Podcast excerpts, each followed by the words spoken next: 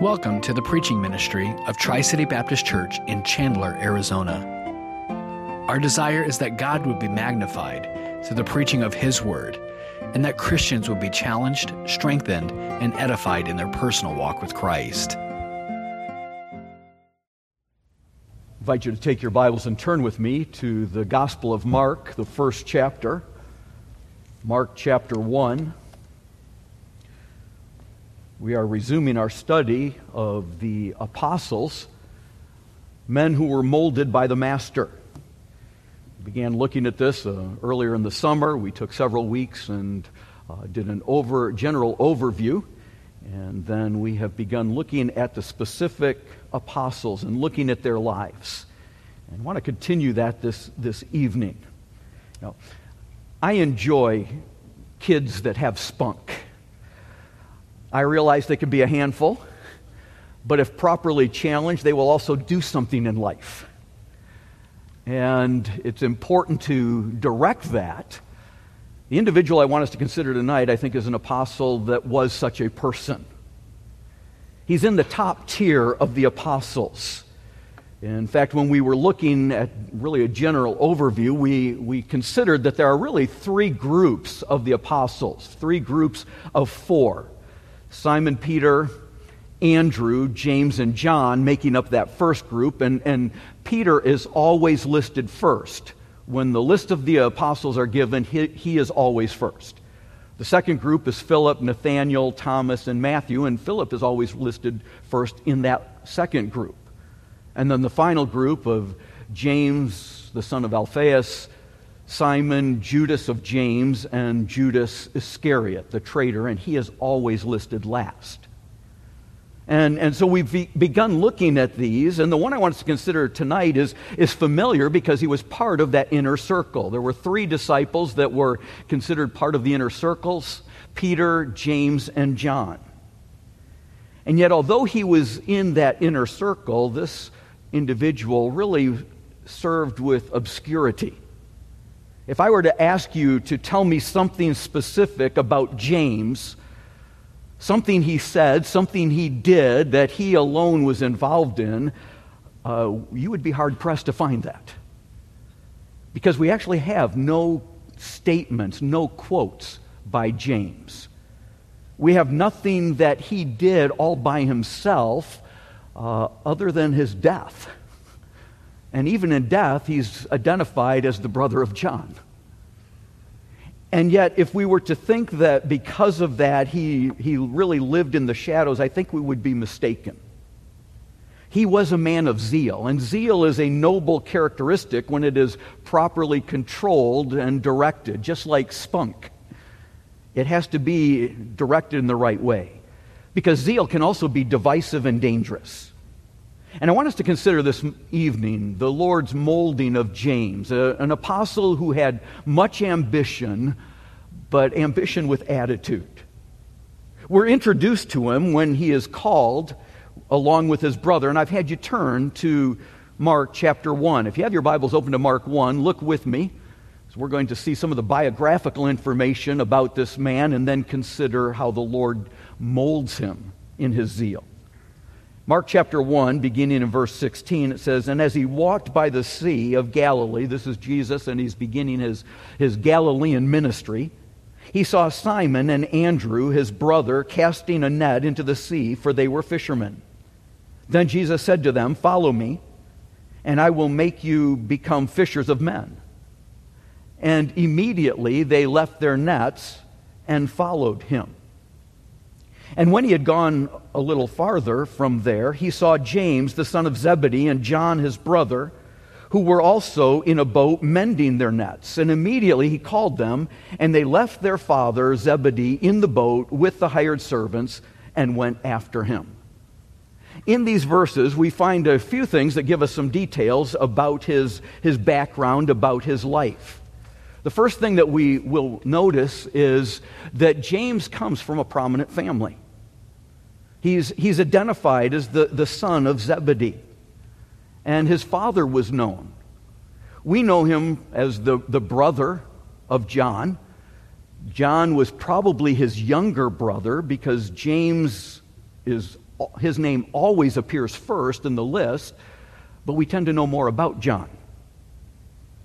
We also know that his father was Zebedee, and we find that in several places. And in fact, the boys at, at times are identified only as the sons of Zebedee. And we, Matthew 26 is one of those places. Uh, his prominence may have been due to his financial success, uh, possibly his family lineage, or, or a combination of both. Zebedee was a successful businessman. He, he owned a fishing business. We, we read here that he had hired servants in the boat.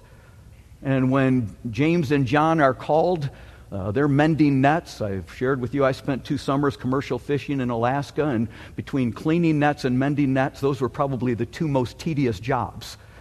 And so I, I, my heart is with them when they said, Follow me, and they leave the nets because they were mending them. Let the servants do that. But there were servants. They didn't leave their, their father without somebody helping them. And there's an indication from early church history that, that Zebedee was a Levite and therefore closely connected with the, the high priest's family. The family did have some level of stat, status because John was known to the high priest, Caiaphas in John chapter 18, verses 15 and 16, as, as Jesus has been taken and, and John comes to the courtyard and Peter comes, John is the one who gets Peter into the courtyard and because he is known there. So on that night of Jesus' arrest, uh, John's standing to the high priest has allows Peter to come in. But we also find that their mother is mentioned in the Bible. In fact, if you'd like to look, you can, we'll come back to Mark in a moment, but if you look at chapter 27 of Matthew, just over a, a page, chapter 27, or maybe on the same page. But when we compare Matthew 27, and there are, there are different verses that we would look at, but it says that they, they come and, and they find in verse 20, in, in verse 56, Jesus has come. There are women that have followed him. And in Matthew 27, verse 56, it says, Among whom were Mary Magdalene, Mary the mother of James and Jose, and the mother of Zebedee's sons. Now, if you compare that verse with Mark chapter 15, verse 40, we find that there, these three women are mentioned again. In Mark 15, verse 40, it says, There were also women looking on from afar off. Among them were Mary Magdalene, Mary, the mother of James the Less and of Jose, and Salome. In Mark 15, verse 40, we get the name Salome. The name means peaceful, it's similar to shalom. And she was a follower of Jesus. We know that she loved the Lord. She was probably one of those who provided financial support. And there's one other interesting connection, and there's there's a level of speculation, but as we bring Scripture together, we can see these pieces fit. In John chapter 19, verse 25, if you want to look there, we find one other interesting detail.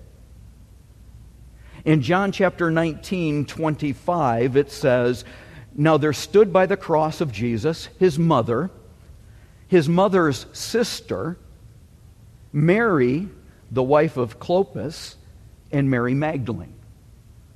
So there we find four women, three Marys Jesus' mother, Mary Magdalene, Mary, the, the wife of Clopas, who must be the mother of James the Less and Jose. And the fourth woman that is mentioned there is identified as the sister of Jesus' mother.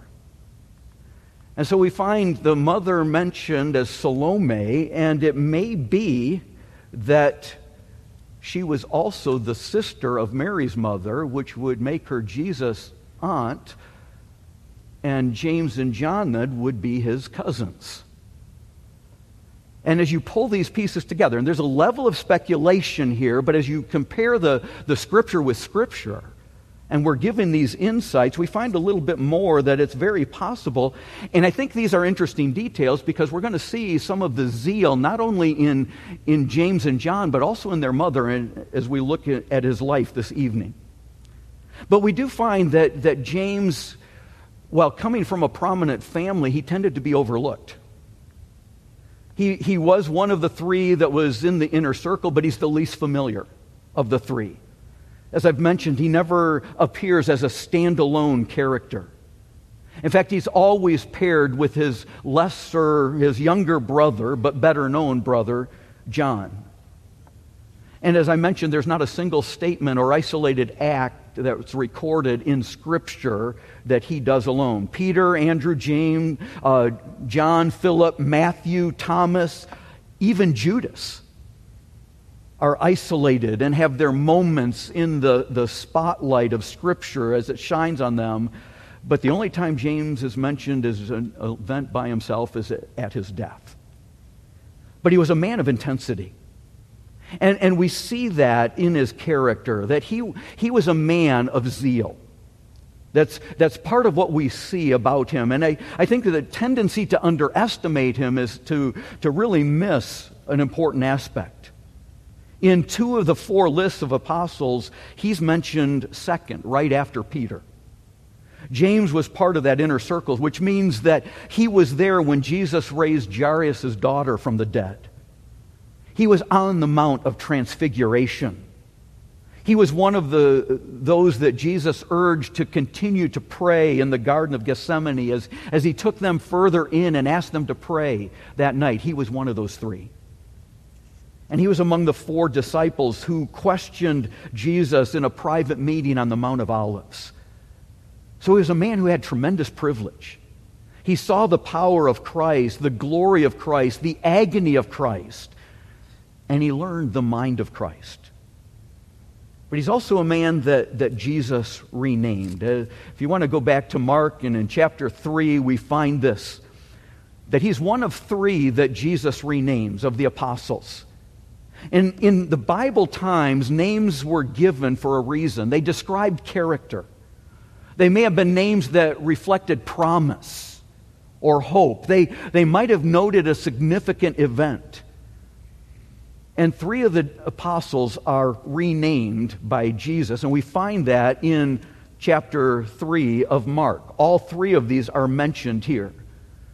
These are men who, who Jesus renames. In chapter 3, verse 13, it says, And he went up into the mountain, on the mountain, and called to him those he himself wanted, and they came to him.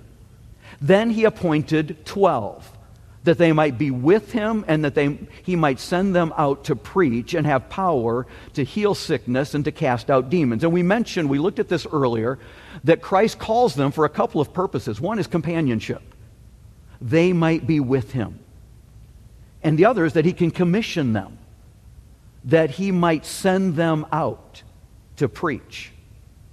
And then in the next verses, we find those that he renames in verse 16, and Simon, to whom he gave the name Peter, James the son of Zebedee, and John the brother of James, to whom he gave the name Boanerges, that is, the sons of thunder. And then the rest of the apostles Andrew, Philip, Bartholomew, Matthew, Thomas, James the son of Alphaeus, Thaddeus, Simon the Canaanite, Judas Iscariot, who betrayed him. And they went into a house. But in this passage, we find that renaming. He renames James and John the sons of thunder. I mean, the, these are the Boanerges brothers. I think I've known people like that.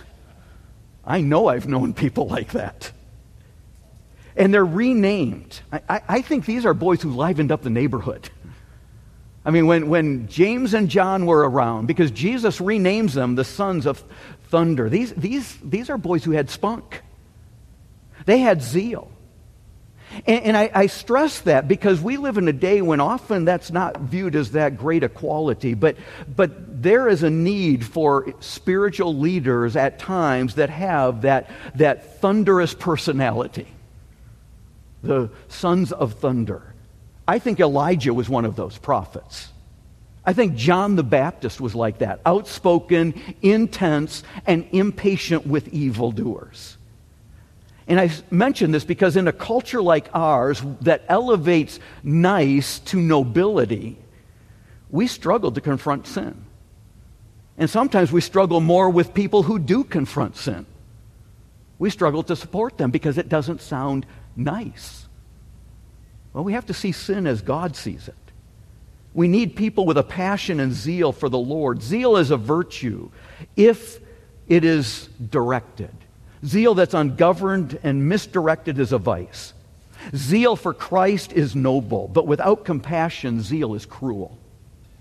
Zeal without wisdom is dangerous. And zeal with, mixed with insensitivity is often harsh. And we do see this in James and John. There's a vengeful zeal. Let me have you turn with me to Luke. We're going to look at several passages because I want to see you to see how this ambition is molded by the master.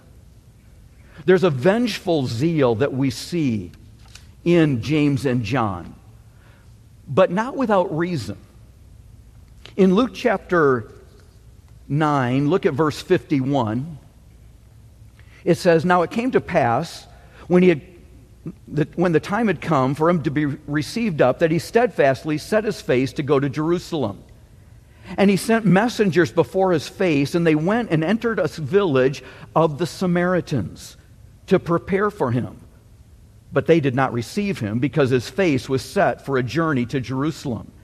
And when his disciples, James and John, saw this, they said, Lord, do you want us to command fire to come down from heaven and consume them just as Elijah did?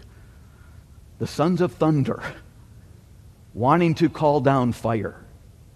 Now, understand the context. Recognize what is taking place here. The Lord is passing through Samaria on his way to Jerusalem. And because of the number of people that are with him, the Lord sent messengers ahead into a village to, to try to make accommodations, make the arrangements so that they don't ju- all just show up, but to work this out ahead of time. But the problem was that the Jews and the Samaritans did not socialize. They didn't invite each other over to their houses. Most Jews took the longer route to avoid Samaria rather than go through it. The Samaritans were the mixed race, the product of Jews intermarrying with pagans from the northern kingdom. This had taken place back when the Assyrians had conquered Israel, and, and they took the prominent and noble, the influential people into captivity. And then the king of Assyria sent back a priest to teach the people to, to fear God. So they come to Samaria, and what you got was a, a blended religion that mixed truth with paganism, a syncretism that we often see taking place today. So the Samaritans had their own ideas of worship, and we understand this when Jesus needs go through Samaria, and meets the woman at the well, and she said, Well, our fathers say to worship here, and you say to worship there. This is their mixed religion. They claimed to worship Jehovah, but found their own, founded their own priesthood. They believed that Mount Gerizim was the place to worship. And this was that major dispute in the Gospel of John, chapter 4. But since Jesus was going past Mount Gerizim to worship in Jerusalem, obviously he is making it clear that is not the place of worship. Therefore, they're not even showing the common courtesy that they would to travelers. And while the, the Jews considered the Samaritans to be a mongrel race with a mongrel religion, understand that Jesus had never shown anything but kindness to the Samaritans. I mean, th- this situation wasn't a there's no room in the end type of situation. This was a there's no room for your type. That they're not going to allow Jesus to come with his disciples. Yet he had been kind to them. In fact, in one of his parables, he made the Samaritan the hero. The story of the good Samaritan. That just rubbed the Jews the wrong way. And so now they're treating him with contempt. So I, I give you that background. Do you understand why James and John are angry? Do you, do you, see what their frustration is? There, there is a nobility in this because they're seeking to defend the Lord. And they, they ask, Do you want us to call down, down fire like Elijah did? That statement, that reference is full of significance. Because it was during the time of Elijah, when King Ahab reigned, that Samaria became the center of Baal worship. We find this in 1 Kings chapter 16 verse 32. Ahab built an ivory palace in Samaria. And that palace then was the place that King Ahaziah, the son of Ahab, the successor to the throne, was, and he fell while he was there.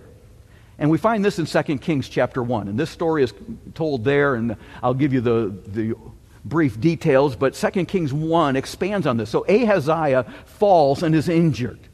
His injuries were life threatening, and so he sends a messenger to inquire whether or not he would recover. But he doesn't go to a prophet of God.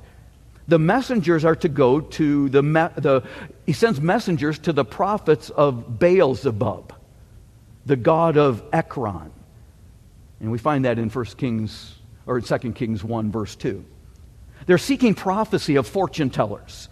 And the, the Philistine deity that had, had cast off God's law. And this is who he's going to Baal Zebub, the Lord of the flies.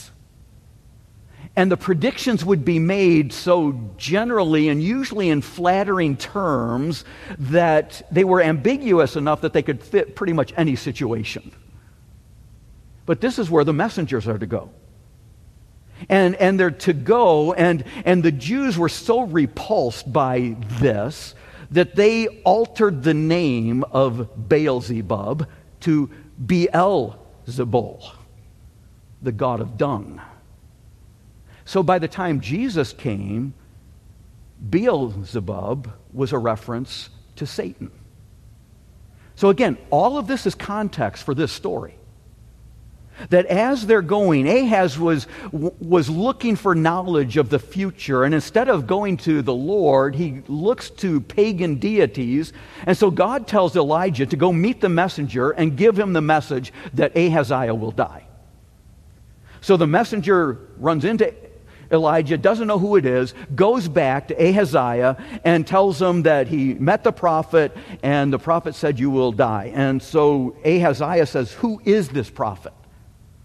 And he says, Well, I don't know, but in 2 Kings 1 8, he says he was a hairy man wearing a leather belt. And Ahaziah says, It's Elijah the Tishbite.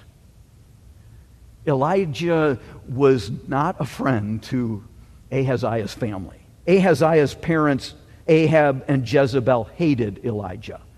Ahaziah probably also wanted to kill Elijah. So he sends a, a regiment out after him. He has a captain take 50 men, and, and they are to go after Elijah, but Elijah's not hiding. Elijah doesn't run, he sits on top of a hill. And he waits, and the captain comes and he demands that Elijah comes down. And Elijah gets right to the point. He said, he, he, the, the, the captain says, If you're a man of God, the man of God, get down here. And Elijah says, If I'm a man of God, if I'm the man of God, then let fire come down from heaven and consume you and your 50 men. And that's what happens. And word gets back to Ahaziah this didn't go well.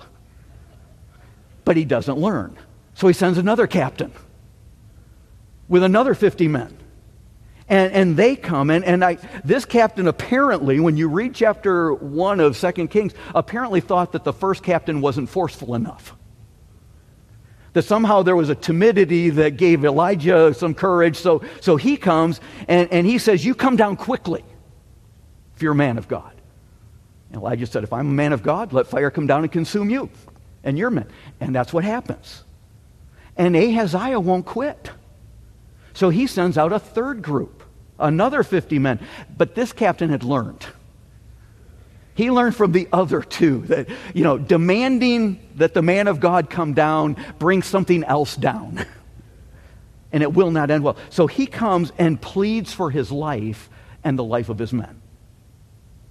And Elijah comes down and goes with him and confronts Ahaziah, and he dies. Now, all of that took place in this region where the disciples are. And James and John must have remembered that story. That had to be one of the stories that was told of what had taken place there in Samaria. And the lack of hospitality of the Samaritans probably, in their minds, provided a reason, and the story of Elijah gave the precedent. So, Lord, can we command fire to come down like Elijah did, right here on these people who still haven't learned? And I, I, think what we have to understand is there's a touch of nobility. They're defending the Lord's honor. I mean, they were angry that the Lord had been insulted. And, and that's better than passivity or indifference. They recognized the insult. One, one writer put it this way On the whole, we are not here altogether to tolerate, but we are here to resist, to control, and to vanquish. We are not to tolerate falsehood, thieveries, iniquities as they fasten to us. We say to them, Thou art false, thou art not tolerable. They were not tolerating this disrespect, but the problem was they discounted the Lord's heart. While their, while their desire was right, they did not understand what the Lord's heart was. There was an arrogance to their request. These are the Boanerges brothers. They'd be glad to have fire added to their thunder. They wanted to do it. But that was not the heart of the Lord. Look at verse 55. But he turned and rebuked them and said, You do not know what manner of spirit you are of. For the Son of Man did not come to destroy men's lives, but to save them. And they went to another village. There, there was a time, there's a time that judgment will come, but it wasn't this time. And going on was inconvenient, but it was not inappropriate. And there really is a need for discernment with zeal there's a, there's a need to know when to back off. Because later, Philip will preach Christ in Samaria, and there will be many people that will be saved. See, the Son had not come to destroy them, but to save them. And salvation would come. And probably even some of those who were spared from the wrath of James when he wanted to torch them, literally, were saved when Philip preached. So there was a vengeful zeal. But the second thing we see is there's an ambitious zeal. Let me have you turn to chapter 20 of Matthew, Matthew chapter 20. Because in Matthew 20, we find a, an ambition that, that, again, is for something that's good, but it's out of bounds. And we can learn from the zeal of this man. Matthew 20, look at ver- verse 20. Then the mother of Zebedee's sons came to him with her sons, kneeling down and asking something from him. And he said unto her, What do you wish? And she said to him, Grant that these two sons of mine may sit, one on your right hand and the other on your left, in the kingdom. Says, I just have one minor request. Now, they, they've heard they're going to have thrones. I want, I want my boys to be on both sides. I, I, I think I've met this mother as well. I've met the boys, I've met the mom on multiple occasions. And, and, and she wanted something good. But it would appear that she's either using her influence, her position, or the strength of her personality to try to get what she wants rather than allow the Lord to lead. And the reason I, I, I, showed you a little bit of the bringing the scripture together, that if she were the sister of Mary, and therefore the aunt, well, you know, blood is thicker than water. And these are your cousins. And really, it just, you know, make it a family affair. You want, you want family on both sides, don't you? Or, as she was one of those followers of the Lord, we've, we've read that, that Zebedee's wife would follow Jesus. She loved the Lord. Maybe, maybe she had supported financially and figured, well, that also may give a little bit of an inroad. You know, I've, I've, I've kind of helped support your ministry. I ought to get some, some perks from this. You know, I, I think, you know, today we would refer to as either a helicopter mom or a lawnmower parent. And I'm going to clear the way for my boys. And, and, and frankly, what she needed was to let her boys stand on their own. They needed less mothering and more mentoring. They needed to be molded by the master. And Mark's gospel, we see in, in Matthew's gospel that they were there with her. But Mark's gospel in chapter 10, verses 35 and following, indicates that James and John were in on this request. It wasn't mom pulling them by the hands and say, Come on, I want to ask Jesus something and you need to be here. And their heads down. That wasn't it at all. They were in on this. And so not only was James fervent and zealous, but there's a lack of sensitivity here. There's an insensitivity to others. Maybe the am- ambition was an overconfidence. Because what we see is that there was a wrong purpose. They were seeking status rather than serving. They, they wanted status above the other apostles. There's 12, there's going to be 12 thrones, and we want those. I mean, it, it's pretty significant that you're one of the 12. And now to say, but that's not good enough. We want the top tier.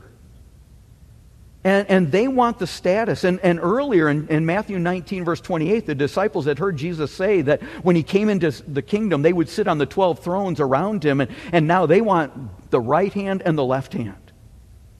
They, being promised a throne wasn't enough. It's got to go to the next level. And what we see is they also had the wrong perspective. They were seeking status rather than sacrifice. There's a self seeking attitude here. And it's interesting to see how the Lord responds. Look at verse 22 of Matthew 20. He subtly reminds them that suffering comes before glory. It says in verse 22 But Jesus answered and said, Do you not know? You do not know what you ask. Are you able to drink the cup that I am about to drink and be baptized with the baptism I am baptized with? And they said to him, We are able. Yeah, we've got this. They don't understand what they've just volunteered for. It's like they're hearing the words, they don't understand the context. They don't understand that, what that means. I've told people when I, when I came as president of International Baptist College and Seminary, one of the things that, that I was told multiple times as, as we were preparing to come was that we would be going through the reaffirmation process with TRACS, our accrediting agency. And so I had been told that, and I said, okay, fine. You know, I had no idea what that meant. I had no idea the pain and suffering that came with that, and some of the challenges that lay ahead. And that's what's happening here.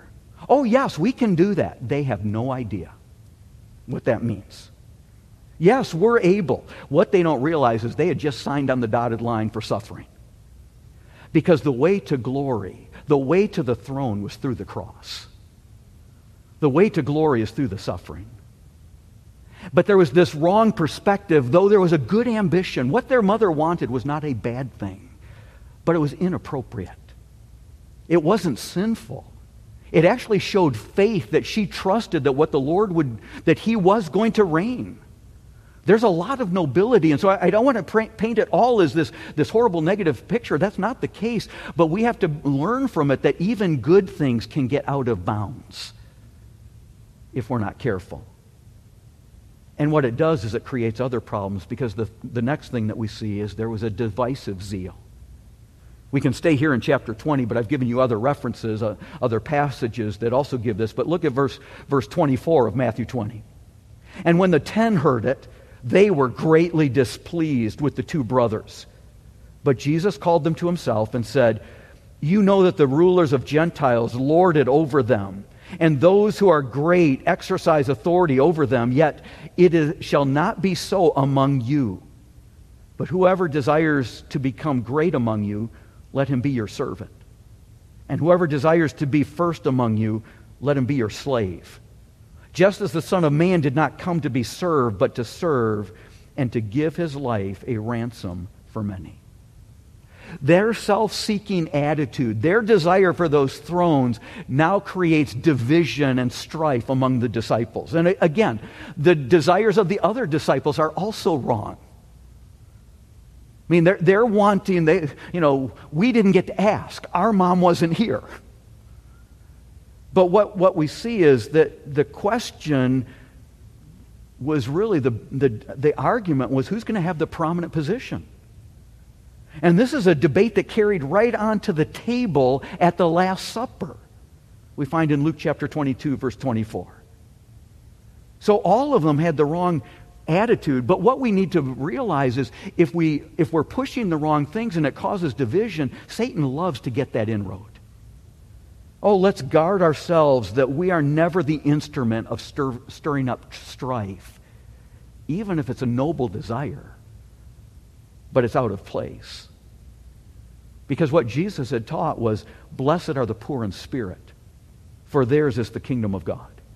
Blessed are the meek, for they, they shall inherit the earth. Blessed are the peacemakers, for they shall be called the sons of God. The ones who will be blessed are those who are willing to serve. The picture in the upper room as Jesus takes off his garments and washes their feet. And, and, and sometimes we get the picture, well, this must have happened multiple times. No, that's not the case. This was the only time, and it shocked them. It was so out of proportion and, and really out of bounds with the culture of the day that, that they, they were stunned into silence. It, it tells us the room fell silent, and finally Peter said, No, this is just wrong. And he says, Lord, you can't wash my feet. And I, I find it humorous. Paul, Peter is showing his humility by rebuking Jesus. It's like, what's wrong with this picture? But, but they understood, but what Jesus was sh- showing them was the humility to be willing to serve. Now, that's what we're seeking to raise up as, as servants for the Lord. Seeking to do more of that and developing it in the, the academy and getting the upperclassmen to be involved in ministering and serving. But that's church ministry. And we have to be careful that we don't push or try for something that then causes division and quarreling. It can happen in churches, it can happen in schools, it happens in workplaces. These are the types of things, and understand what Jesus is saying. That's, that's what the Gentiles, the unsaved, look for. They look for, look out for number one. That be first. And he's saying, but if you want to be great, serve. Because that's the pattern that Christ gives and understanding this. The self seeking caused conflict. The, the frustration and pushing that forward and recognizing the problems that were created because of this. But let's see the, how this is molded because we also see a devoted zeal. And we see this in James. Let me have you turn to Acts chapter 12, and we'll, we'll conclude in this passage this evening and make a few application points. Because what we find is that James is the first apostle to be martyred. It says in, in chapter 12, verse 1 Now, about that time, Herod the king stretched out his hand to harass some of the, from the church. Then he killed James, the brother of John, with the sword, and because he saw it pleased the Jews, he proceeded further to seize Peter also. And the story is going to go on and talk about the deliverance of Peter, but I want us to focus on James. The Herod that is mentioned here is Herod Agrippa I. He reigned from around 41 AD to 44. So this is probably a dozen years after the resurrection. And, and James has been faithfully serving in the church in Jerusalem. The church has grown. And because of this, the Herod is looking to target them. The Jews, the, the religious leaders who have rejected the Messiah, are, are not happy. And something about James makes him the target.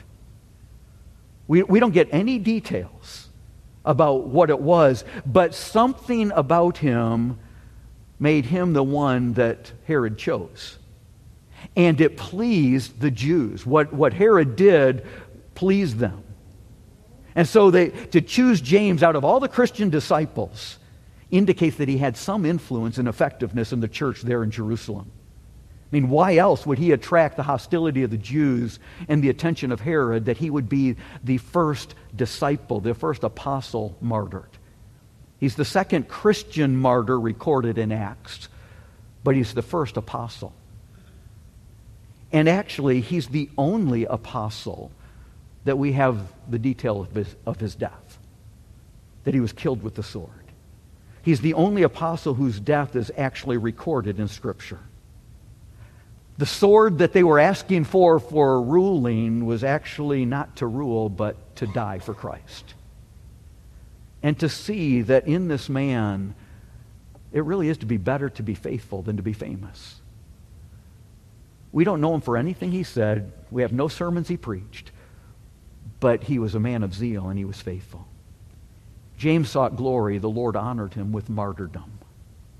That he was given that prominence to be able to die for Christ. So, what are some lessons that we can glean from the life of this man? I think one is a zealous person can be steered more easily than an apathetic person can be, can be moved. That's why I like kids with spunk. It has to be steered. But you see things happen. People with character and ambition do something. Paul, Saul was such a man. Before he met Jesus, he had, he had zeal.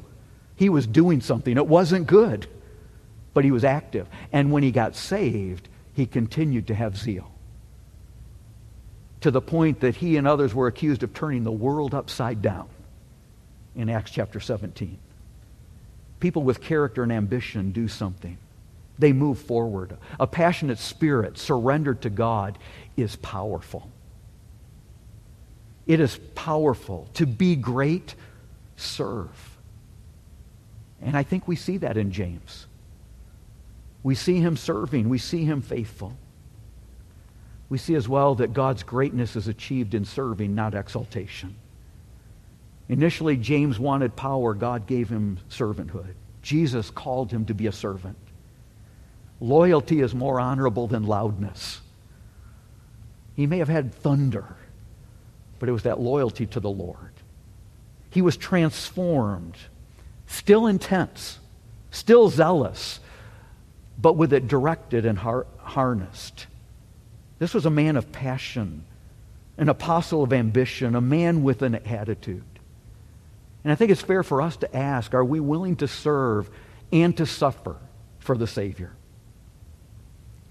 We have very few details. We've, we've read in this passage of his death. Tradition records some things. We don't know how accurate it is, but tradition records that on the way to the place of martyrdom, one of the officers who had been guarding James was so impressed with his courage and consistency that he too confessed Christ as his Savior. And he begged James to forgive him, and James replied, Peace be with you. And according to tradition, they were both beheaded at the same time for their Christian testimony. But in the end, the intensity and attitude of James was tempered by the sensitivity and grace of Jesus Christ. And the Lord used him in the early church. James is a wonderful example that the Lord can use that zeal. Committed to Him, controlled by the Holy Spirit, and directed for the glory of God. May the Lord find us faithful. May we have that fire in our souls to serve the Lord and be like James, a person with ambition, but an ambition that is directed for the glory of God. Let's pray together. Lord, we thank you for the example that we find in your word and the, the windows that Scripture gives us to look at the life of this man who was molded by the Master. Lord, we pray that you would mold us, that our ambitions, that our desires, that, that our goals would be for your glory, and that we would be willing to trust you rather than push in such a way that it creates problems. Lord, we pray that you would raise up from our children and young people those that, that have the courage and character to go forth as laborers into the harvest. And for this, we'll give you the glory and praise. In Christ's name we pray. Amen.